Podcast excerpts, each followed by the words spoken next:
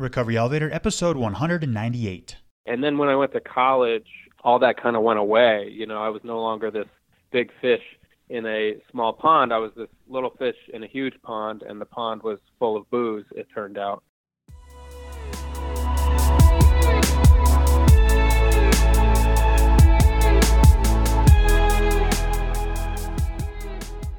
Welcome to the Recovery Elevator Podcast. My name is Paul Churchill. Thank you so much for joining us. On today's podcast, we've got Patrick. He's 37 years old. He's from Brooklyn, New York. He's been sober since August 23rd, 2008. And in this interview, we talk a little bit about cross addictions. And before we get any further, let's hear from my favorite resource in recovery, Cafe RE. The most important thing I've learned while doing the Recovery Elevator podcast is we can't do this alone. Believe me, I tried for over two years and it didn't work. So here's the good news. With Cafe RE, you get access to a confidential and unsearchable Facebook group, which is capped at 300 members to ensure intimacy. Then you get access to the Cafe RE forum outside of Facebook, which means you don't need a Facebook account to be part of Cafe RE. Both are private and only members can see who is in the groups and what is said. In the forum and Facebook group, you get instant accountability and genuine connection with others who also wish to lead a life without alcohol. In Cafe RE, you'll find that being sober is a tremendous opportunity and not a sacrifice. For just $19 a month, you too can join the conversation. You can be paired with an accountability partner, attend educational online webinars, online meetups, attend in person meetups and retreats, participate in book club, movie club, and more. Go to recoveryelevator.com and use the promo code OPPORTUNITY to waive the setup fee. I hope to see you there. Hey guys, speaking of Cafe RE, we are going to be starting a new group on January 1st, 2019. And no, this is not a 30 day challenge. This is not a New Year's resolution. This is not a cleanse, a fad, etc. This is a new opportunity to live the life that you've always deserved. Again, we'll be opening up this group on January 1st of 2019. More details to come in the following episodes, but I'm excited to get this group going. It's going to be your third Cafe R group, and I cannot wait. Recovery Elevator is coming to Nashville, Tennessee, February 22nd, 23rd, and 24th. You can join us for the whole weekend, or you can join us just for the seminar event Saturday night, the 23rd at 7 p.m. To register and for more information, go to recoveryelevator.com. When I first launched the podcast in February of 2015, it was hard for me to find interviewees. At this moment, that's not the case. So if you have submitted an email requesting to be on the podcast and you have not been chosen, don't take it personally. I get anywhere from five to 10 interview requests per week. And if you know the podcast, only one podcast episode comes out per week. But I want to say thank you so much for your submissions. And also, if I don't pick you, even though you send a long email with your story, I love reading all of the stories. Don't take it personally. It doesn't mean that your journey isn't worth or as good as somebody that was selected for the podcast. And I think it's cool that I need to cover this. There's so many people out there that want to talk about this, that want to share their experiences with no strings attached. They're not at the end selling something, etc. They just want to come on the podcast and share what's worked for them. It's awesome. Okay, let's get started. The topic for today's podcast episode is Let It Go. And to kick it off, here's a quote by Ann Landers.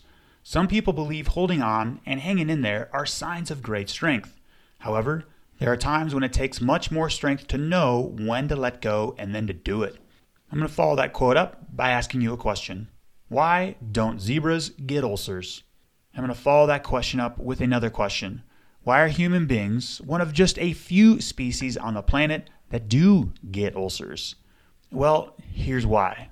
We're the only species on the planet that continues to beat ourselves up time and time again for something that happened well in the past. This isn't normal. Human beings paying a thousand times for a mistake that we made years in the past? The rest of the living things on the planet pay for mistakes just once. But with humans, once we make a mistake, we are quick to judge and then to punish over and over and over. In fact, justice for human beings doesn't really exist because if it did, only one punishment would be required. You don't see a bird beating itself up repeatedly for not being the early bird who gets the worm. No, the bird just flaps its wings and uh, moves on and finds another worm. No ulcer needed. Hey, Paul, when you say let it go, what does it mean? Well, I'm glad you asked. This could be unhealthy attachments to ideas, places, events, current possessions, and what we think are minor irritations on the surface, conscious level, which are usually larger exasperations at the unconscious level. So that's the gamut of things that we need to let go. Another question Hey, Paul, am I letting go of just past events here? Another great question. We are letting go of everything past, present, and future projections. And when I say future projections, we have the ability to let go of who we think we need to be and who we think others need to be. This is powerful stuff that the alchemy of the brain has the capacity to pull off. Oh, yeah, and I wouldn't be doing the title justice if I didn't talk about resentments in this episode. A resentment builds when we don't let stuff go. A resentment is the precursor to having something to let go. We don't build a resentment, then there isn't much to let go. So keep that in mind moving forward. I'd also be providing inadequacy to this episode if I failed to mention the word ego. For a more in depth look at what the ego is and how it can prevent us from letting go, go back to episode 177 and then come back and join us.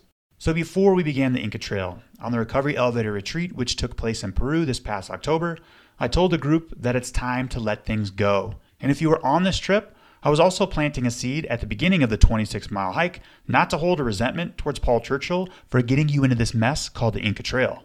Let the past die, and let the past die hard. Why? 99.9% of things that you feel happen to you didn't actually happen to you, and they weren't your fault in the first place. So here's a tip to show you how to let things go. Imagine everyone is doing their best. The bank teller, the server at your favorite restaurant, and even your neighbor Mike, who doesn't quite know where his yard ends and yours begins. Another key player in the game who is doing their best is you. If we imagine everyone is doing their best, including yourself, then you'll find that resentments build at a much slower pace. You might even find they stop developing completely. Do you find yourself holding on to something that happened in your childhood or something that your parents did a long time ago? How does it feel if I told you that your parents were simply doing their best? You should start to feel some weight lift off your shoulders. You might be saying to yourself, wow, Paul, this is groundbreaking stuff. But nope, I'm basically reformatting what others have already said, like Idina Menzel with her song Frozen. Let it go, let it go, can't hold back anymore, let it go. And if you have kids under the age of 13, then you're probably saying, damn it, Paul, thank you for putting this song back into my head. Even Akon and Wiz Khalifa have a song titled Let It Go. Many others who came before this podcast have also tapped into this magic of letting things go. So, why is letting go so hard? Oddly enough, painful feelings can be comfortable, especially if they're all you know. Some people have trouble letting go of their pain or other unpleasant emotions about their past because they think those feelings are part of their identity. This is perhaps the hardest part about letting go. On the surface, or conscious level, we believe that all we want is for us to simply let the things go that are holding us back. But on the unconscious level, we know we might be letting part of ourselves go as well. And this is scary. Another reason why letting go is so hard is because letting go doesn't always look pretty. Sure, letting go can be walking outside, looking at the sunset, shrugging your shoulders, and saying to yourself, you know what? I'm over it. I'm not going to worry about that anymore. Other times, this letting go can take the form of a release of negative emotions, a purge of negative energy in the format of tears, and yelling and beating your fists into the ground. This process can be uncomfortable, but it needs to happen. Your body also wants to let go of some of this past negative energy. Listen to the body and let it happen. Lean into those negative feelings. Feel it. Let it go. What happens when we don't let things go? Well, a lot of things, including it can make recovery much harder than it needs to be. When we don't let things go, and this builds up over a prolonged period of time, then the body and mind are constantly being overburdened. Probably the biggest tax of being overburdened is we are rarely in the present moment. In addition, this can result in a relapse, aka whoopsie daisy. And the physical body can reach a tipping point as well and start showing signs of inflammation, autoimmune disorders, and even cancer. Basically, learn forgiveness. Drop the resentments like your life depends on it, because if we let these resentments, past arguments, etc., build without letting it go, it eventually will kill us. What happens when we let everything go? when all resentments have been dissolved. How will I know when this happens? Well, you'll know because you'll begin asking yourself a new set of questions. One day you'll wake up and say, What's that feeling in my chest? Is that my heart opening? Is that, uh, what is that called? Peace inner? No, no, no, no. It's inner peace. So once we have this inner peace, which we will get glimpses of at the start, and then it will build, which this process is irreversible, we're going to start to notice things, things that we are thankful for. And wow, this is a great segue into episode 199. And wow, I just realized this is a great segue into episode 199. It's not quite like a to be continued type thing, but 199 is going to piggyback just perfectly off this. But till then, enough out of me. Now let's hear from Patrick. Patrick, how are you? I'm well, thanks. Thanks so much, Paul. Appreciate you having me on today. Yeah, Patrick, great to have you here. And let's get right into this. How long have you been sober? Uh, I just celebrated 10 years in August. So I'm 10 years and two months. I wish I had my app up. I could tell you how many hours it's been. you mentioned August 23rd, 2008 was your last drink, right? Yeah, yep. Wow, that is incredible. Nice job, Patrick. I'm excited to learn more about you, hear more about your story. But before we get any further, give listeners a little background about yourself, maybe where you're from, what you do for a living, how old are you, do you have a family, and most importantly, Patrick, what do you like to do for fun? Oh, cool. Uh, yeah, I uh, I'm a 37 year old guy. I'm married, no kids yet. I live in Brooklyn, New York, but I'm from the Hudson Valley of New York, which is about I think 75 or 80 miles north of New York City. I am a comedian and I do some recovery coaching and I do some video editing for uh, extra cash. And for fun, oh man, that's a hard question because comedy takes up all of my time. I'm out doing shows every night. So fun is just sort of like squeezing in a, a good good meal in between shows or visiting friends. I like to snowboard in the wintertime. I really like rollerblading. I keep telling my therapist. My therapist has actually been encouraging me to do things that are just fun and don't have any kind of end game involved. And I keep returning to hiking and rollerblading as things that I'm I've been dying to get out and do again, but my schedule is not friendly to that. I'm writing this down. Go have fun. and Patrick, do you think rollerblades are making a comeback? I just got back from the recovery elevator uh, annual retreat. We're in Peru in the main plaza. You know, there's oh, like wow. colonial stones on the ground, cathedrals built in the 1500s. And there's like 30 kids, t- teenagers, young adults cruising around in fruit boots slash rollerblades. Uh-huh. yeah. Uh, I don't know if they're making a comeback, but when I was a teenager, I loved them. Uh, you know, of course, there's some associated shame with that, but uh, it's great exercise. And, you know, I played street hockey also, and I just love I love getting around uh, on them. It's it's a lot of fun, but yeah, it's, it doesn't make a lot of logistical sense in the city because then you've got to like carry around skates all day if you use them. But I, yeah, I don't know much about the comeback, but I, I think they're amazing, and uh, I also do know that they get a lot of criticism. So, but yeah, yeah, it's about this time of year when I start thinking about my 2019 goals, and I'm pretty sure a line item on that is going to be more time with rollerblades on my feet. I think that's great. Uh, let's let's become accountability partners on this, and uh, I'll check in on you next Absolutely. year. I see a YouTube channel. We could like make ramps and stuff, and skate backward in between cones, and you know maybe yeah. shoot some roller hockey, like some tennis balls at uh, you know goals on walls and stuff like that. Yeah, I mean, they say any, you know, you can have a life beyond your wildest dreams in sobriety. So uh, this this can be a part of it, Paul. I'm excited. And Patrick, give listeners a little background about your drinking. Maybe when it started, when it became a problem, how much did you drink? Did you ever try to moderate it? And uh, did you have a rock bottom moment? Let's hear it. Yeah, sure. So I did not start drinking until my freshman semester of college because I grew up knowing that alcoholism ran in my family. So uh, my brother and I kind of had this pact, like where we decided we were just not gonna, we, we weren't gonna repeat that pattern. And we, you know, he was an athlete in high school, and I was just very much a social guy. I was friends with everybody. I was, you know, I was like my school's prom king and homecoming king. I was really involved with everything. Uh, they voted me best personality in the yearbook. Uh, I make a joke on stage where I mention those things, and then I say that I was homeschooled. Uh, but I, I actually was uh, in public school, but I was just I, I things came easy to me when it came to socializing. So I just didn't drink, and I think my first drug of choice was just attention and uh, popularity. So I I just didn't need it. And then when I went to college, all that kind of went away. You know, I was no longer this big fish in a small pond. I was this little fish in a huge pond, and the pond was full of booze. It turned out. So everybody at college was drinking, and I figured, well, I guess I'll try it. And I loved it immediately. I felt funnier than ever. I felt confident. I didn't have any luck with any girls up until that point. That changed pretty quickly with drinking. So I was 18 years old, a freshman in college, and I fell in love with beer pretty quickly. Uh, that summer, I stayed at college and I became a pretty much a daily drinker because I was a student leader on campus. I was a part of our orientation program. Sure. So I had this dorm room and, you know, not a whole lot to do all summer. So I just uh, did a lot of partying. And yeah, it became, a pr- I would say, problematic within that first year because there was a student health counselor I was working with on the orientation program.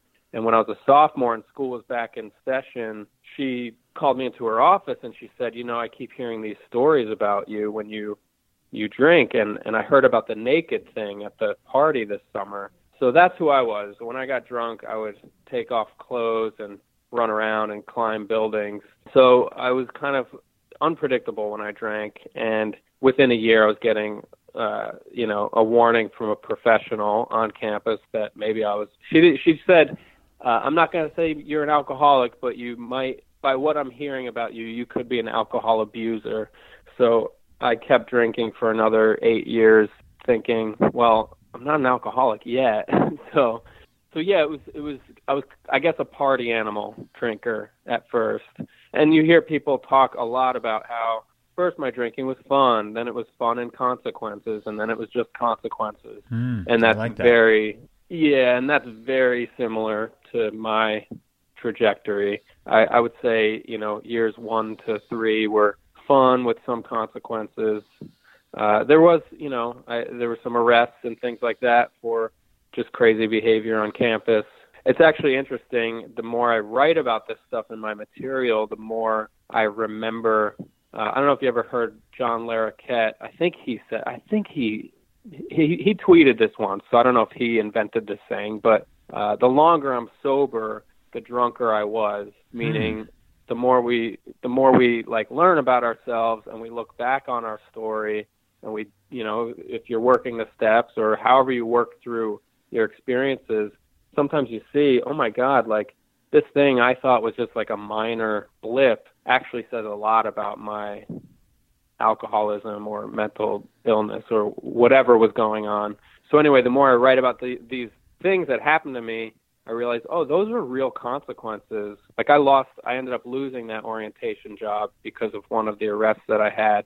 And it, the other day I was writing about it, just sort of journaling about it.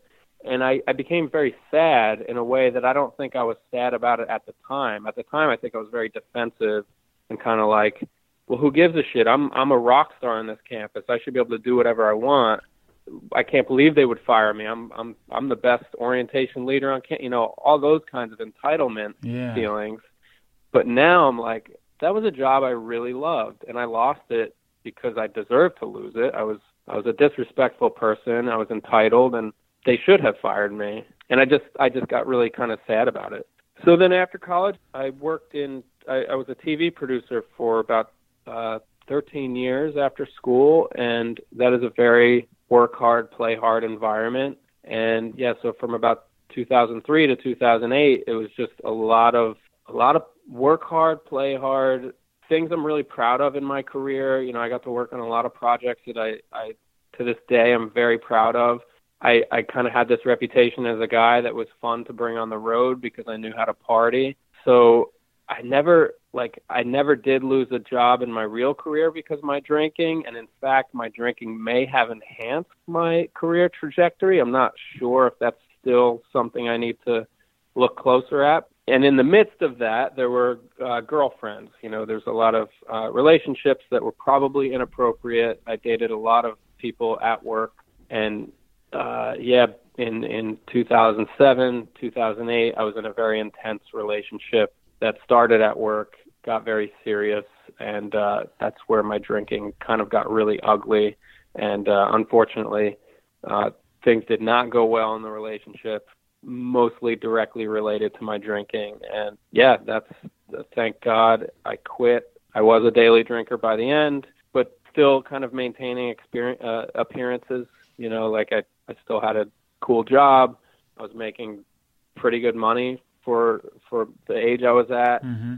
and uh, yeah, I think I can't I can't tell if I answered all the questions that you asked in there, but no, you're doing great. Generally, the and, and you know yeah. you mentioned you, there's a professional at your college that sat you down eight years before you decided to quit drinking. The red flag, the writing was on the wall clearly at that moment. But you mentioned yeah. at the end before you quit, were there any other red flags? And you know what finally pushed you off the edge to quit drinking? Did you try to moderate first, yeah. or was just like, you know what, my name is Patrick, and I'm freaking done with this shit? How did that go? What did that look like? Yeah, yeah. So it, it's interesting. There there were lots of red flags throughout. You know, the, lots of people in my life well, a handful of people, usually girlfriends, would say would would always it would at some point they would bring it up like, hey, could you could you not drink so much tonight, or you might have a problem, whatever. That came in different shapes and sizes. But my brother, he he started drinking at the same time as me. He he's three years older than me. He's in the marine. He was in the Marines, and he was in Italy. And we, I've you know, working on again. I write about this stuff so much, so I was doing all these like all this research in my email inbox and outbox, and I found these emails between him and I from when he was in his first few months of drinking. I was in my first few months of drinking, and he wrote me one that said, "Things have been getting crazy. I got so angry the other night. I I really don't want to drink like this anymore. I think I'm going to stop heavily drinking." and then me responding to that email saying, "Yeah, I I keep doing this, this, and this, and I keep losing trust with people who I'm friends with. I I, I think I'm done also." So it's funny that I went back and found these red flags. Anyway, eventually he he became he's he he did come home from the military and he was living in our hometown and uh, he was drinking a lot, and his consequences involved, uh, I think, three DUIs that involved crashes, and he ended up in the hospital for one of them. And this is about 2005, about three years before I quit. And uh, well, it was yeah, it was February 2005, and I, I I never did go visit him in the hospital hospital, but I did call him to say, hey, I know you because at that point he was court ordered to go to meetings and and quit drinking. Sure. And i i told him hey i'll do it with you. I know i i probably should stop too. And uh i think i was just saying whatever i could to make him feel better on the phone or something but it was it felt like one of those first admissions where it's like i can't believe this is coming out of my mouth. That can't be true. Uh pretend like i never said that and then i just kept drinking for three more years anyway. So that was one, and then uh, and yeah, in the last couple of years, I, I I found a drinking buddy at work who was a married woman with a family, and you know it it really was just like we would go out and drink longer and harder than all of our other coworkers, and it it was a friendly relationship, nothing beyond that. But there were nights where I was in her kitchen at five in the morning, you know, sipping a bottle of tequila with her having these deep emotional uh, philosophical conversations that felt so you know larger than life but really it was just two drunks like justifying still being up at that hour sure. when we had to be at work in you know five hours from then and i can remember at one point uh actually becoming emotional and crying to her and saying like i know i have to stop i know i'm an alcoholic uh i know i'm drinking the same way uh other people in my family did like and and just that weird thing of like knowing this is a huge problem that's going to have to be dealt with, but also knowing it's the only thing that gives relief from that problem, or it feels like it's the only thing at the time.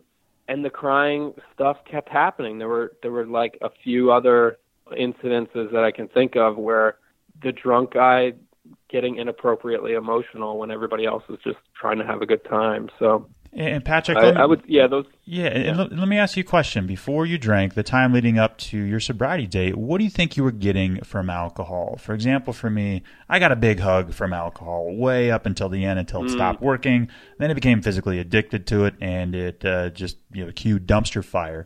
But what do you think you were getting yeah. from alcohol? Why do you think you drank? Yeah, so I think I got a shot of it was like this confidence and this bulletproof rock star feeling that I think I got when I was a teenager in high school before I ever drank, where I felt, oh, I I feel like people like me and people laugh at me because I'm funny and uh, I'm friends with everybody and I was like a positive. It was a positive influence in my in my amongst my friends. You know, like of course I was sort of like a I could be a punk and kind of obnoxious and whatever, but generally I was a good kid who, you know, even teachers and administrators I was friendly with, and I always that always filled me up with very positive feelings to just kind of be in a community, be well known and well liked. That just always felt good. And when I didn't get that in college immediately, the way I, I, you know, everything else had so easily fallen into my lap, I think when I discovered that alcohol can make me feel that way artificially or um, with you know whatever. It's like steroids for awkward situations or something. It it just made me feel connected. Yeah, I think that's what I always wanted was just connection. You know, it always did make me feel funnier, more relaxed, more easily. So yeah, I think it. I just wanted to feel that instant instant connection and kind of carefree type of thing. Yeah, I love the answer to that question. And then it brings us to the point where deep down at the heart and soul level, you're starting to have these emotional outbreaks, whether it's 5 a.m. in a kitchen with a married woman who has a family, platonic, like you mentioned, but your body is starting to say, look, something's not right here. What finally made yeah. you to make that decision to go into sobriety? Did you half-ass it at first and say, all right, I'm only drinking beer. I'm only doing this, putting your rules yeah. in place. Yeah, walk us through that process and what that look like. Yeah, yeah. So I that relation. So I was in a relationship for the last two years of my drinking. Well, a year and a half. It, basically, I met a woman at work. We fell quickly in love. She's she's an amazing. You know, this is the person I credit. You know, for saving my life. Essentially, I haven't talked to her since I made my amends to her probably seven years ago now. But I thought I was going to marry this girl things moved very quickly. I met her in March 07. We moved in together March 08 and then I got sober August 08 and then the relationship didn't work out and I moved out in March 09. So just I just say all that for some context, but I really thought we were going to be Uh, you know, this was going to be my life. I had found my person and I just repeatedly hurt her with my behavior. Things things would just go off the rails when we were out together or if I went out separately.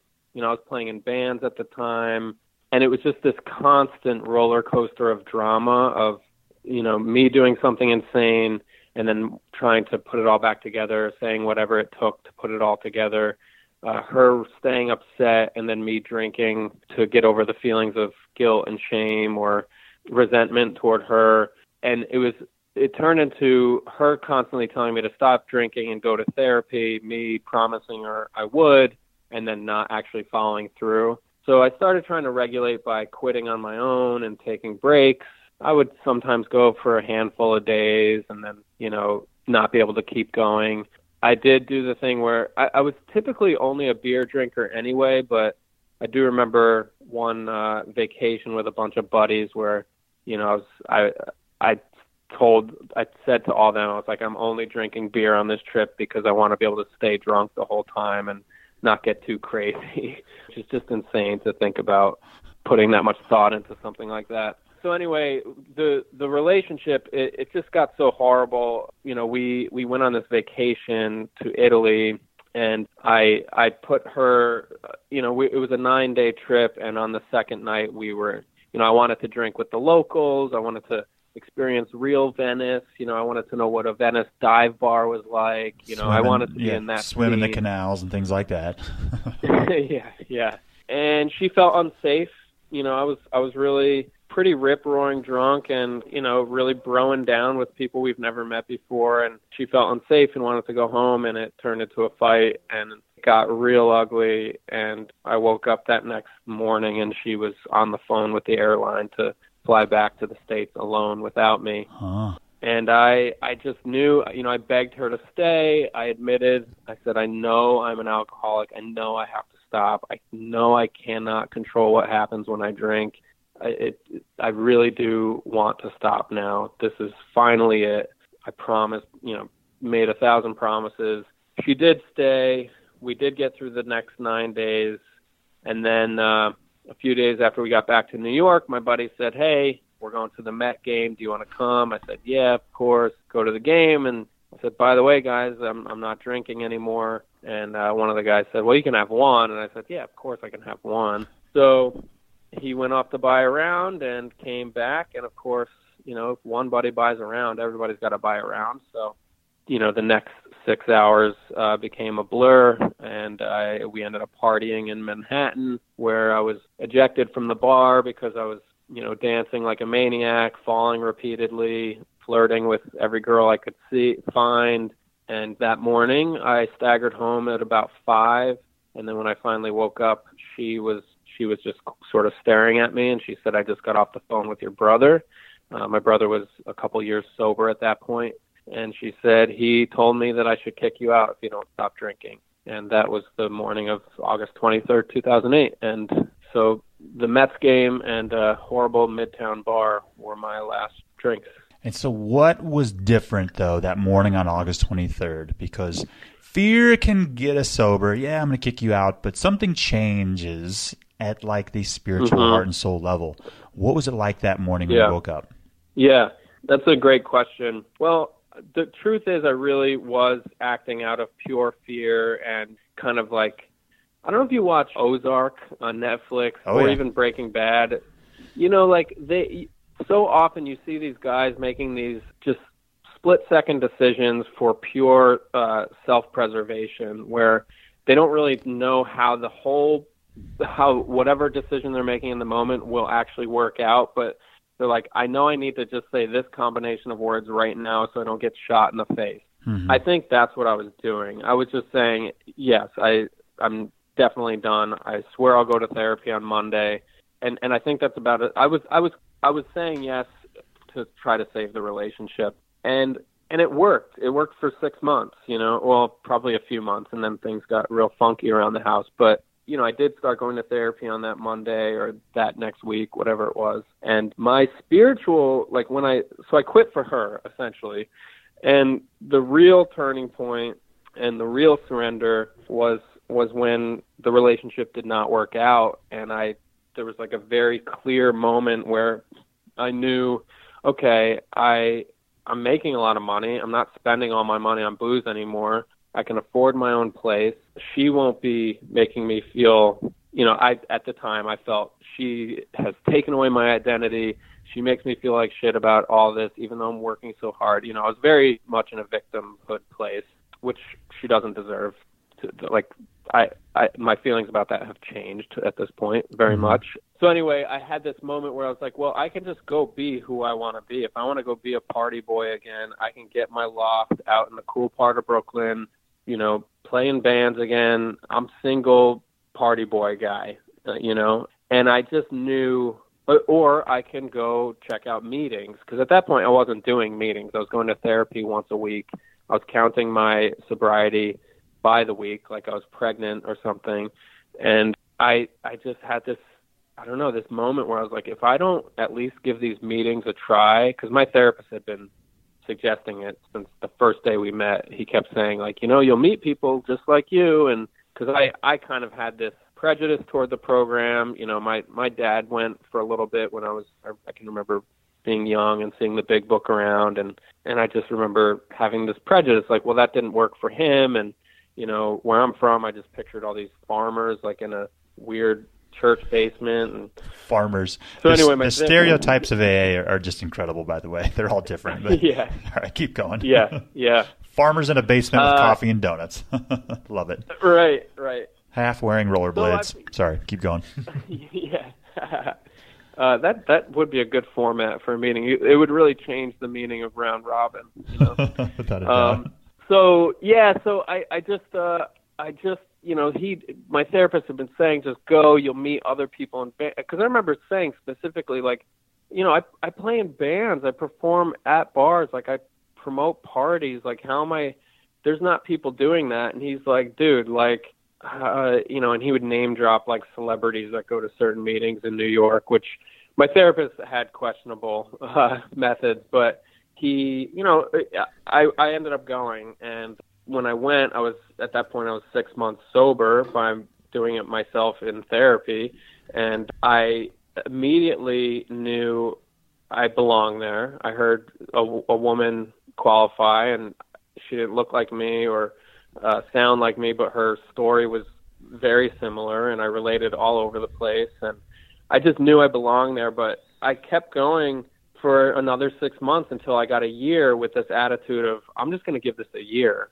I I, I might want to drink again. You know, like I, I I still couldn't really picture a life without drinking because it was so ingrained in how I socialized and who I was and this image of this like cartoon character kind of performer uh, funny, weird guy. I just, you know, work hard, play hard. Like it was so a part of who I was that I just kind of thought, eventually, I'm going to drink again. You know. And Patrick, can um, I can I interrupt you for a second? I want to expand on what you yeah. just said because it's completely sure. normal to have those sentiments. Like I mentioned, I just got back from our annual retreat in Peru, and there was a gal that had two years, and she said something similar, and she was kind of beating herself up about it. She's saying, you know. I'm not 100% convinced that I want to live this life without alcohol. And if you're feeling that way, whether it's a month, two years, or whatnot, you just explained it at a year, it's totally normal. And, and, and I don't want to bring like the, the cliche one day at a time in this, but it's a totally yeah. normal feeling to have. And then how did that switch yeah. for you from going, look, I'm the party guy, I'm a comedic, this is part of life, from actually making it be a part of life, sobriety? Yeah, it, it, it changed when at a year, I stopped doing the thing where I uh, I would go to meetings and I would listen. I wouldn't open my mouth. I wouldn't raise my hand. I never counted days because by the time I was going to meetings, I was already six months in. I didn't meet anybody. I sat in the back, and the, in in Brooklyn, there are some meetings where there's you know 150 people who are very cool people. Like other, there were people that seemed to be from cut from the same cloth as me, but I was so shy and I was so, you know, that's the thing is like I'm weirdly uh, introverted and extroverted at the same time. And when I felt like a newcomer who was sort of like um, observing this like cool thing that was already happening, I couldn't figure out how to get in. So I would just go and I would leave before, you know, somebody came up to me or whatever. I would just like once the prayer was over, I would just like kind of head out and I was very lonely for that first year because of that. You know, I was broken up out of this relationship. I was living alone. I was going to these meetings, but not not asserting myself at all. Uh, I was taking a lot of lonely bike rides around New York City, and then finally, I I got my year, and I just knew. Like I remembered the deal I made with myself. Like I'll give this a year and then decide. And at that point, I just knew I wanted what these other people had, and I wanted to live a mm. sober life or give it a deeper try. And I got a sponsor that day. And when I started working with a sponsor, and he started introducing me to other guys and other people, and uh, he, he was a really cool guy, and I I just admired him a lot.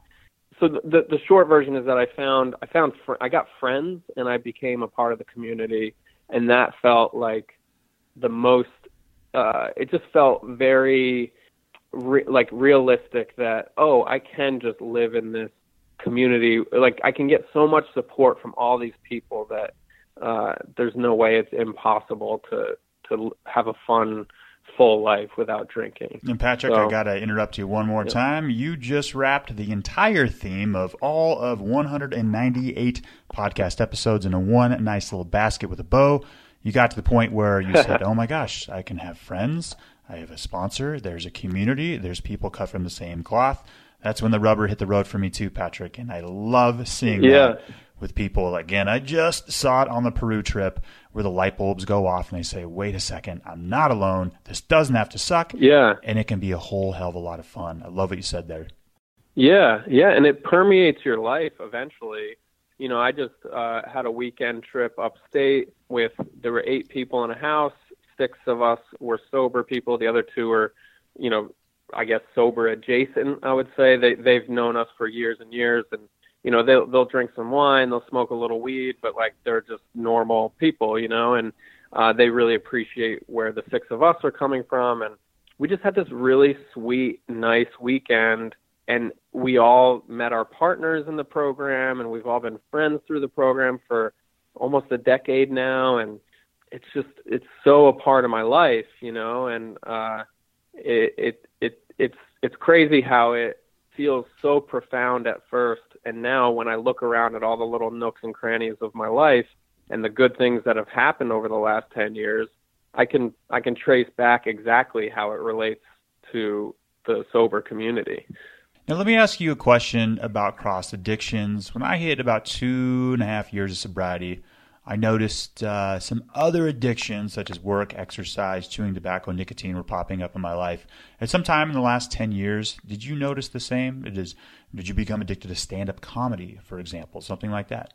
Yeah, yeah. You know, I was just saying to my wife the other day, I was like, I think I probably need to look out for workaholism issues. You know, like I when I'm not getting what I want as quickly as I want, I can spin out on uh, worrying about the future, obsessing about the future. Uh, I'll go on binges where I'm doing like a ton of outreach into the all hours of the night, sending emails, and you know, because I've got to be my own PR manager, my own manager, agent, whatever. And uh, sometimes I'll look at the bank account and think, "Oh shit, I gotta, I gotta figure this out now." When really I need to lean into faith and and uh, lean into uh, trusting uh, the, the the bigger purpose or the higher power or the universe or whatever. But I I will kind of go into white knuckling workaholism mode. So that's something I'm looking out for. Food is certainly a thing for me. Sugar, I'm a I'm definitely I definitely eat in ways that I hope will change how I feel on the inside uh, often. Right now, it's in pretty good. It's better than it was. You know, two. I got married about a year, almost two years ago now, and the year leading up to my wedding, I was totally out of control with ice cream. I was eating a pint every single night by myself at the end of my nights coming home from performing and uh it's it's better now but it's still like something I have to be vigilant about. You know, I started working with a new therapist three years ago. I'll, I'll be, I don't know, I guess I'll be uh, very honest and just talk about it briefly, but there's some sex addiction issues around porn and things like that that we started exploring and talking about and that doing work in that department of my life has changed things in pretty major ways that are very good for me and my relationship. So yeah, I, I think I think I'm a person that since I was a kid wanted to change how I feel on the outside or on the inside by using things on the outside. So I, I have a feeling that will be something to keep an eye on for the rest of my life. Yeah, Patrick, I ask that question because, and you said the word vigilant, is we need to be aware. There's no heal all, cure all instantly. It's not like when we quit drinking, it's a panacea, everything is instantly fixed. But like you just said, the word vigilant, we need to be aware of that's happening. It happened to me, and I know I see it in the private groups, cafe, it happens to other people as well.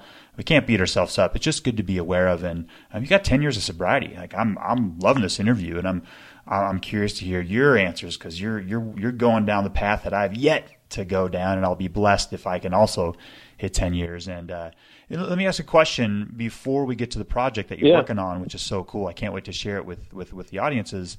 Is there something that you would have done differently when getting sober? I would have went to meetings immediately. I I really think if I if I just followed like you you know we I, I don't know if you've heard this around whatever groups you go to, but the the concept of next right action just like what's the next what's the next right step in the in my best direction you know like let me just say yes to that, you know. And uh, I wish there were so many of those, even in the thick of my drinking. You know, that it was like, okay, the next right action here is to just like not not drink anymore, and then what's the next one after that? You know, and to be in that headspace of being willing to just follow somebody else suggesting a next right action. It took so long to get there, but I, when I finally did, everything changed. And I just wish when my therapist said, "Hey, you should check out this specific meeting. Uh, that's where all the cool New York City, you know, hipsters and actors and models go. You'll like it there." I wish I would have just went. Perhaps, you know, I think everything happens the way it's supposed to happen, but I think um, therapy helped me very much. But I didn't hear the word resentment in the way we use it until I started going to meetings. And I didn't know I was collecting all these really funky, intense resentments toward my girlfriend at the time who hmm. saved my life by convincing me to quit drinking. I didn't realize I was starting to hate her on a subconscious level for stealing my identity. And if I was going to meetings to just say that kind of shit out loud, I pro- my life would probably be very different right now, or it could be. I don't know. Um, uh, you know, I'm so I'm so grateful for what my life is, but uh, there was, you know, that was a very painful time in my life when I was I was months sober, and the relationship started to just continue to nosedive, even though I was doing really hard work by staying sober. So yeah, I guess that's the big one. Patrick, I remember when I was like seven years old and I was standing on the high dive at the community pool. And when I finally jumped off, it was like, that was it. I wish I'd done that a long yeah. time ago. And I see it in the in totally. the cafe RE groups. It's like, hey guys, I went to my first AA meeting today and I didn't die. yeah. Same thing. Like it's it's just go. It's it's not that big of a deal. Your life can actually yeah. depend on it. Um, and, and, Patrick, I want to talk yeah. about this really cool project you have called Punchline Drunk. It's about spreading awareness to college campuses about that alcohol is just shit. Tell us more about that. Yeah, so I I've been doing this. I, I guess you'd call it a one man show about my uh, about my drinking career and how it started, how it ended, and what makes me an alcoholic and an addict. And it's put together in a way that is uh, sort of half stand up, half TED talk. Call it a TED talk of shame, um, and it's a educational presentation that I can put on for college students uh, while they are kind of figuring out their own relationship to alcohol. Um, not to not to di- it's not to diagnose anybody. It's more uh, me sharing what makes me an addict, so that they can have a conversation about where their where their use puts them. So yeah, it's been really fun. Uh, it's it's it's a funny show, but it's kind of deep. There there's some emotional parts, and you know, I'm really proud of it and just kind of looking to spread the word about it. So I appreciate it you, you bringing it up and uh, letting me talk about it a little bit. Yeah, and how can people find the trailer to this? Uh, Instagram, you said? Yeah, so the trailer's on YouTube. If you just search Punchline Drunk, uh, it should come up in my name, Patrick Holbert, on YouTube, or on my website, patrickholbert.com. Uh, I'm in the middle of putting up a page specific to it to that show on my site, uh, and uh, it's on my agent's website also. But yeah, and then on Instagram, I, I post flyers and things like that for upcoming shows, and that I'm on Instagram as the Holbert Report. Uh, so yeah, I would love if people checked it out. I love it how you bring in comedy into sobriety because you have to laugh to get sober oh, and to stay God, sober. Yeah. That just is a requirement. And Patrick, we have reached rule number 62. 62 and a half. I love it. We have reached the rapid fire round. If you can answer these questions in 30 to 60 seconds, that would be great. Are you ready? Yes, sir. Number one, worst memory from drinking. Patrick, ready, go. Oh, I- Italy for sure. I I really became a monster during that uh, episode. And we've all heard of the aha moment. When was your oh shit moment indicating that the gig was up? I, you know, I was moving out of an apartment in Astoria. This is again like a few years before I quit, and I was uh, drinking and crying on the phone to my brother because nobody in that neighborhood or my building or my roommates at the time, everyone was happy that I was leaving. Hmm. And what's your plan in sobriety moving forward? staying true to um, this stuff in my comedy. I don't know why it's such a wellspring of inspiration for me, but just being honest and sharing vulnerably with audiences in a funny way.